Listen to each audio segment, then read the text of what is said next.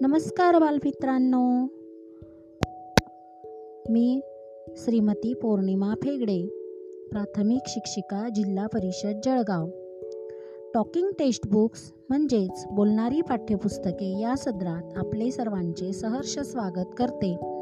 आज आपण इयत्ता दुसरी मराठी विषयातील चला ऐकूया. या सदरात पाठ क्रमांक चार चतुर हिराबाई ऐकूया. पहाट झाली.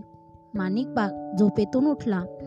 बाहेर पाहिले दोन बैलांपैकी एकच बैल दिसला.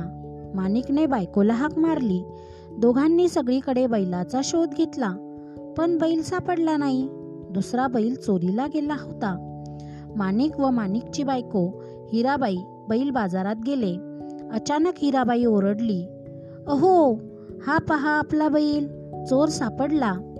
आवाज ऐकून चोर घाबरला. तसे न दाखवता तो बोलला हा बैल माझाच आहे. दोघे भांडू लागली. हिराबाई चतुर होती. तिने बैलाचे डोळे हाताने बंद केले. चोराला विचारले बैलाचा कोणता डोळा अधू आहे ते सांग. बरोबर सांगितले तर बैल तुझा. चोराने अगोदर उजवा मग डावा असे सांगितले.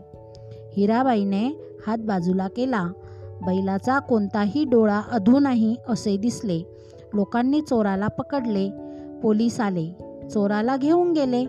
माणिक आणि हिराबाई बैल घेऊन आनंदाने घरी गेले. बालमित्रांनो आता आपण भेटूया पुढच्या पाठाच्या वेळी. नक्की ऐका हां.